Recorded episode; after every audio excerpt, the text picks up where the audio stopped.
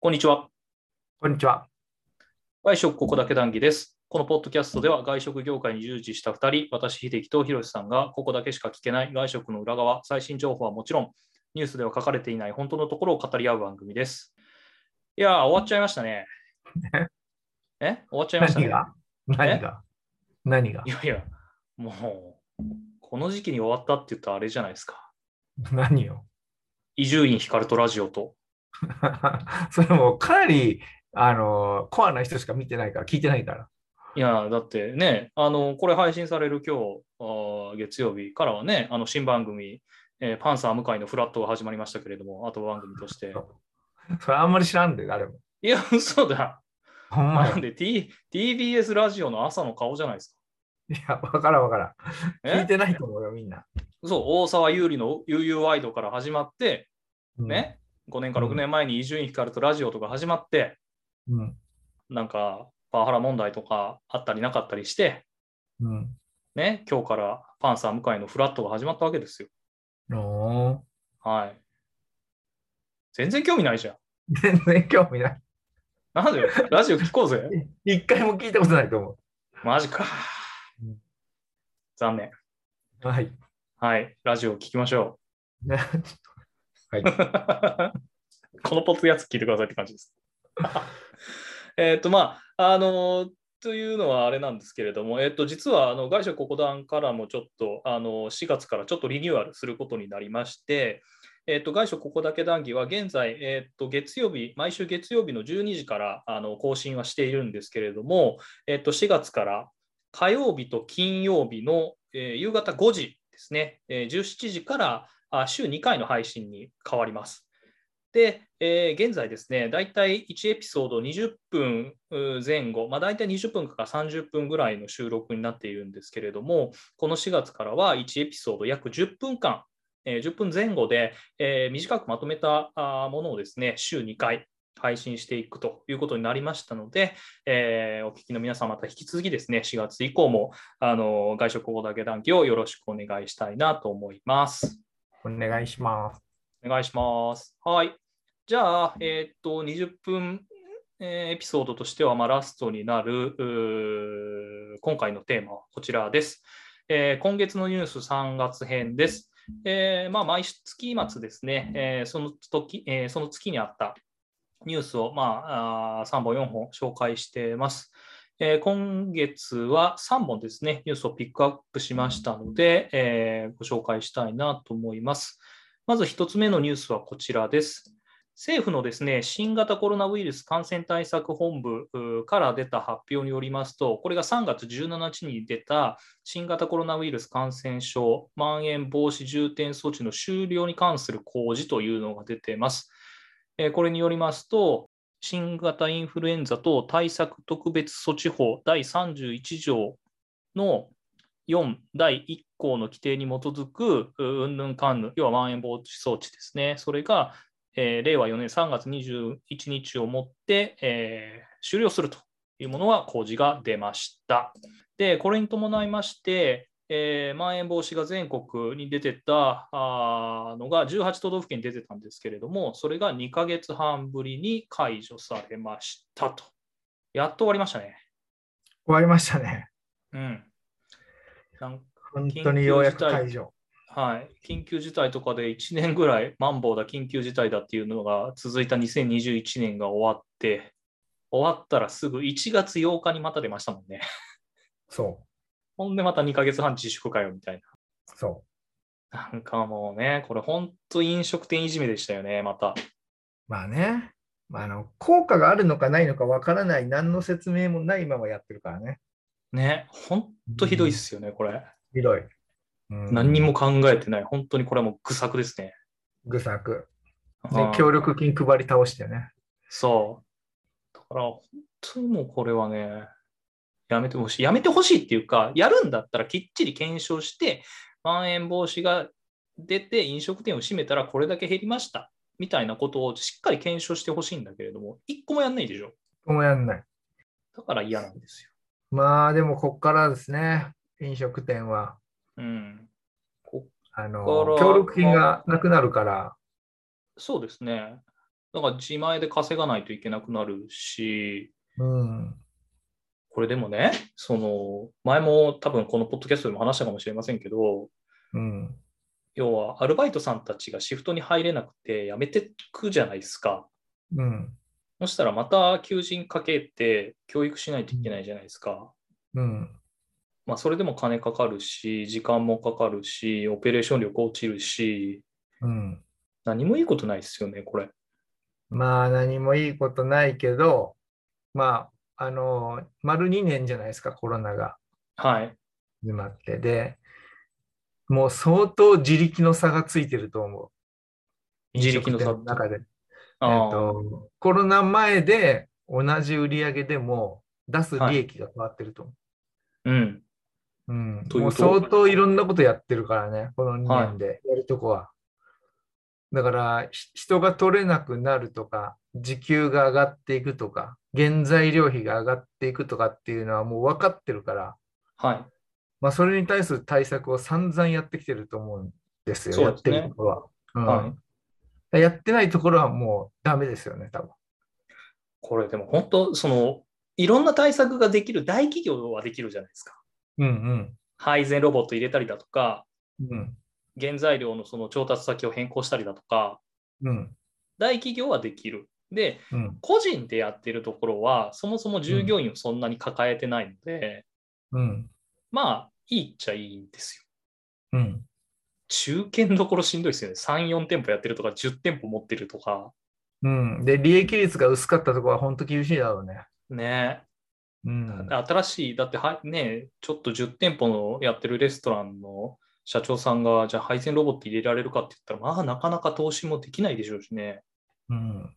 銀行金貸してくれるのかいや、そこもあるしね。な。うん。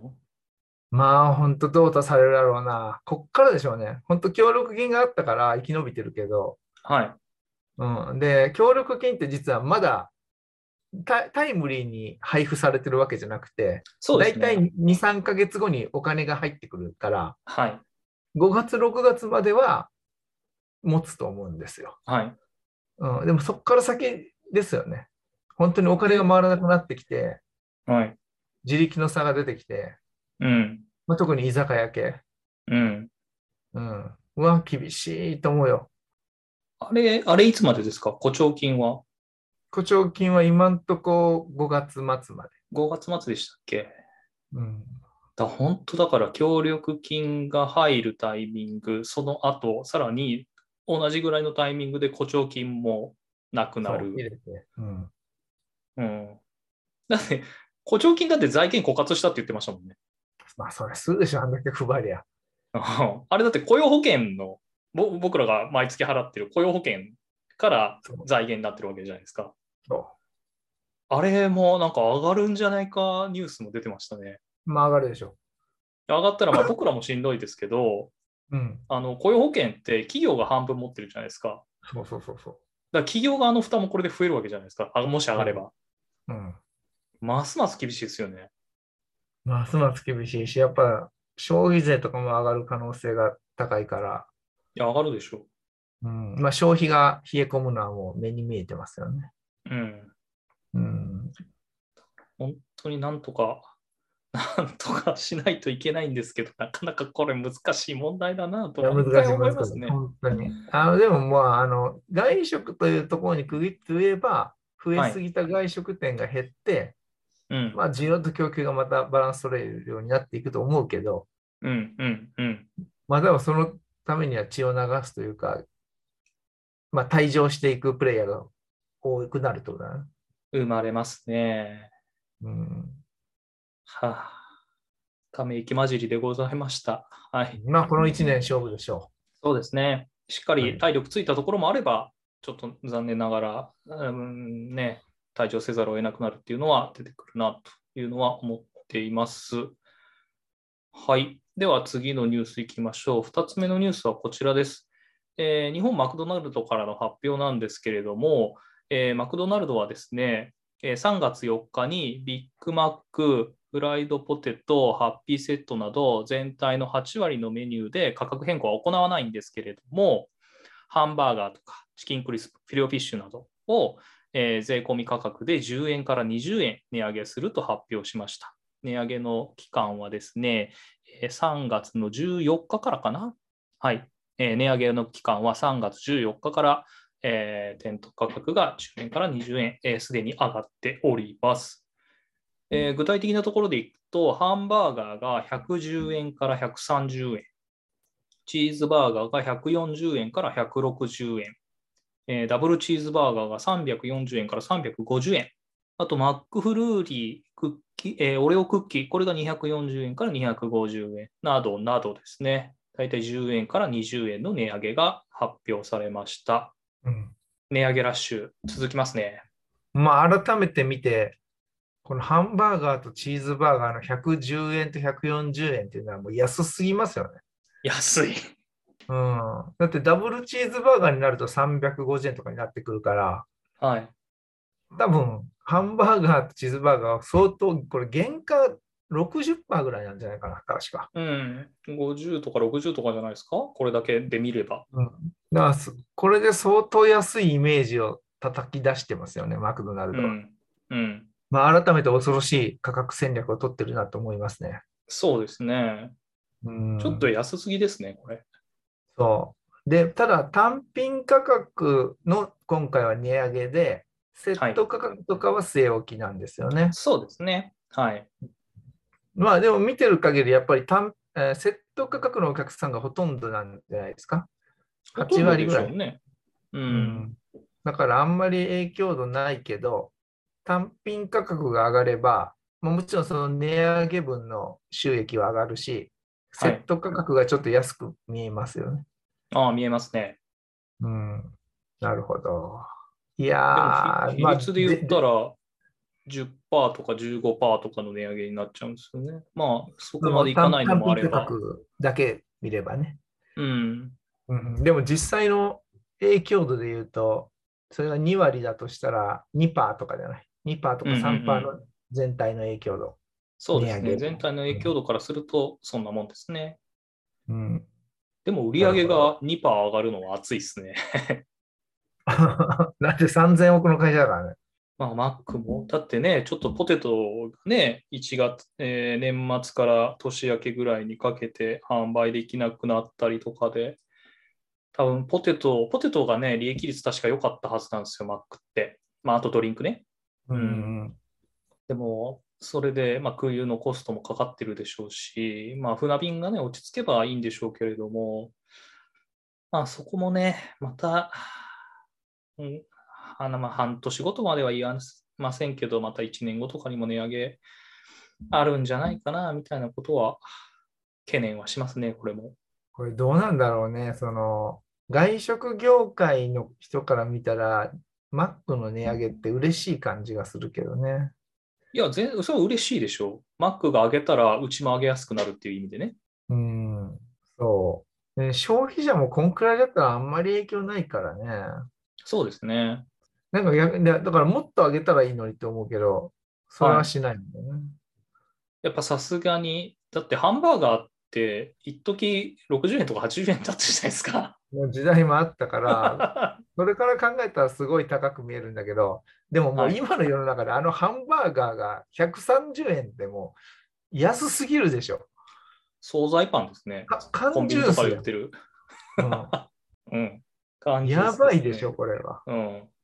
そうですね。チーズバーガー160円。今、えコーラ、自動販売機で買ったらこれぐらいじゃないですか。うん。うん。ねこれ、 まあデフレの象徴だからね、マクドナルドって。それがそうですねインフレ時代にどう立ち向かっていくのかっていうのを。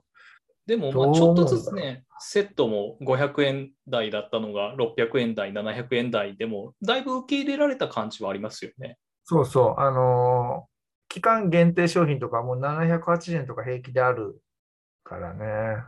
そうですね。まあだからうんその分、なんていうのボリューム、ボリューミーだったりとか、インパクトが強いのもね、当ててきてますしね。そう。ウーバーイーツで頼んだら1000円超えるからね、マックって。超えますね。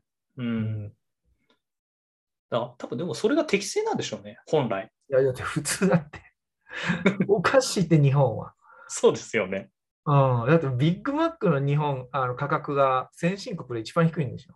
おね。かしいでなんしかよく言いますね、それ。ょ。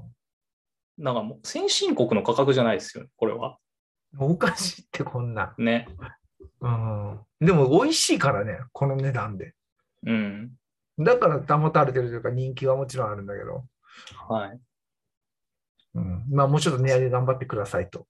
そうですね。そこをちゃんと認識しお願て、いちゃんと先進、そう、先進国の価格に持ってった方がいいですね。うん、戻るのがいい。うん、はい。わかりました。そんなところです。じゃあ、えー今月最後のニュースです。えー、Uber Eats からです、えー3月8日に発表されたニュースリリースなんですけれども、えー、とサービスエリア外でも Uber Eats がご利用可能にということで、えーレストラン配達とお持ち帰りっていうのが、えー全国に拡大するというようなあーニュースが出てます。これは3月9日から、あー要は UberEats のサービス提供エリア外でも UberEats のサイトから、えーレストランの配達多分これレストランの配達っていうのは多分そこにいる従業員さんがやると思うんですけどそれとお持ち帰りのおサービス予約っていうのが、えー、UberEats のサイト上からできるようになったとちょっと私も見てないんですけれども、えーちょっと UberEats 配達ないなので 配達エリア外のあれは見てないんですけれどもだから、UberEats のサイトの中で、えー配達してくださいねっていうお願いと、お持ち帰りの予約ができるようになったというニュースですね。これどう見まなするうんまあ、うんまあ、ウーバーイーツの配達っていう売り上げを上げていくっていうのは、多分全国的にもうサービスエリアを広げきったんでしょう。要するにこれ以上広げたら逆にマイナスの方が大きいとか、はい。そんなひ遠くまで運ぶ必要ないみたいなエリアだけがもう残ってるんじゃないですか。うんうんうんうん、だから、その配達サービスというサービスの提供はもう面は広げましたと。うん。はい。で、それを生かした他に売り上げ上げる方法ってなんかないかなっていうので出したアイディアがこれでしょうね。そうですね。要は、その UberEats の配達エリア内っていうのは、UberEats のいわゆるそのリュックを背負った宅配員と呼ばれるギガワーカーの人たちがいるエリアですもんね。それうのんエリア以外でどうやって稼ぐか。うん。うん。だからプラットフォーム、UberEats のある今あるプラットフォームをうまくまあ利用したとは思うんですよね。うん。まあ、どこまでまあ、やれるかですけど、レストランサイドがそんなにこのサービスを積極的に使うようなイメージが湧かないんだよね。そうですね。うん。今だから自前のサイト持ってたりだとか、それこそ食べログとかグルナビとかでも載っけ、情報は載っけてますもんね。そう。だからまあ、その宅配市場というのがどんどん増えていったけど、結局、マンボウを開けてコロナが収束しつつある中で、いはいや。別に店で食べる方がいいじゃんっていう考えもあるから、うんこ。れ以上多分市場が広がらないと思うんですよね。広がらないかな。うん。で、まあ、それの先駆けて、あの、パンダが撤退したとか、あ、フードパンダ撤退しましたね。そう。で、あとはもう、ウーバーイーツと出前館の二強の対決でしょはい。うんまあ、残ってるデリとかちっちゃいのも、多分エリアを狭めながら、ちょっとずつ続けるんだろうけど、はい。まあ今だって、レストランサイドから言っても手数料高すぎるし、うウーん。バーイーツサイドから言ったら配達員の給料高すぎて、うん。もう配達員の雇用を生み出したっていうこと以外、あの、飲食業界にとってはいいことないからね、これ実は。うんうんうんうん。うん、そうですね。でコロナ明けて、店内にお客さん戻ってきたら必要ないしね。はい。うん、いや、正念場だと思うよ、この配達業界っていうのは。うん。うん、で、淘汰されて、2強ぐらいになって、で、はんあの、手数料が落ちてきたりしたら、もう一回レストランサイドは使いやすいし、うん。うん、まあ、配達員の給料がどういうふうにするかだよね。うん。だってなんかその特典とか、なんかポイント制みたいなので、たくさん止めるともう時給1800円の人とかいるんでしょ。うん。いますし、あとチップも払えますもんね。そうそうそうそうそうそうう。ん。あ、どうなのかな。でも配達員の給料を減らすと、配達できないから売り上げ下がるしね。うん。うん。なんかかなり微妙なビジネスな感じがしますよね。ああと、ウーバーで気になってるのは、ウーバーがゴーストレストラン持ってるじゃないですか。ダークストアですね。えーダークストアっていうのが、えっ、と、1号店が去年の、いつだったっけな、ちょっと忘れました。秋か冬だったと思うんですけど、兜町にできたんですよね。ほんで、2号店がこの間、世田谷にできたんですよ。うん、で、要はこれが、要は倉庫なんですよね。うん。食品とかの倉庫に、うん要は日配品とかの倉庫みたいになってて、ここから配達すると。だから、ウーバーイーツ自体が、このあの倉庫を持って、ここから出前しているというのが出てるので、まあ、これが、まあ、もうちょっとふ、なんか本当、自前アマゾンみたいな。うんうんうん。うん。あの、日用品はいいと思うんだよね。そのコンビニに売ってるような食品とか。そうそうそうそうそうそうそうん。だから外食のそのできた料理、う。うん。要はり賞味期限が短い料理を運ぶっていうビジネスは向いてないよね、実は。うん。そう、僕もね、なんかたまにやっぱ頼むんですけど、それより、行けるんだったら自分で取りに行きたいし、そうそう。てか、まあ一番は店で食べたいしね。そうそうそうそう、そう、うん、そこなんですよね。やっぱりどうしてもできたらクオリティって下がっていくじゃないですか。そうそう、当たり前でそうすけなどのよね。うそのん。クオリティが変わらない、あんま変わらないものだったらいいと思う。例えば、マックとかはそうや。あそうですね。うん。あと、寿司とかピザとかね。うん。うん。昔からもうその技術が発達してるものはいいけど、はだっい。て、例えば、いきなりステーキの肉とか30分食べたら食べれないよ。うん、多分硬いしね。硬いし、うん。温め直すも温め直したで、またそれもまた硬くなる要因やしね。そう。だからそ向うくなんです。向き不向きがだいぶ明確になってきたのかなって感じしますね。うばいうんまあ、だから UberEats のあれとしてはこういううープラットフォームっていうのを最大限活かすっていうのとさっきのダークストアみたいな日配品の配送っていうところにやっぱり今後力入れてくるんかなと思いますね。だからまあ、あの、なんか飲食のサービスみたいな感じのイメージあったけど、うんもうまさに Amazon みたいなうん運送業になってきてるよね。そうですね。うんうん。まあま、今後あ、ねだ。って生き残えっえていくんですよ。そうですね。まあ Uber と出前館どうなっていくのか、まあね、もうちょっと見ていきたいなと思います。はい、えーお時間となりましたので、今週はこの辺です。えー今回は3本のおニュースを紹介しました。えーと冒頭申し上げましたけれども、えーと来週以降おですね、えー月曜日の12時配信から火曜日と金曜日のお午後5時、え2回配信になりますので、引き続き外食ここ団をよろしくお願いします。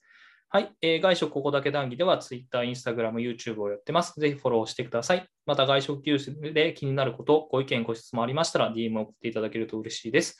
最後まで聞いていただきありがとうございます。それではまた次回。さよなら。だから、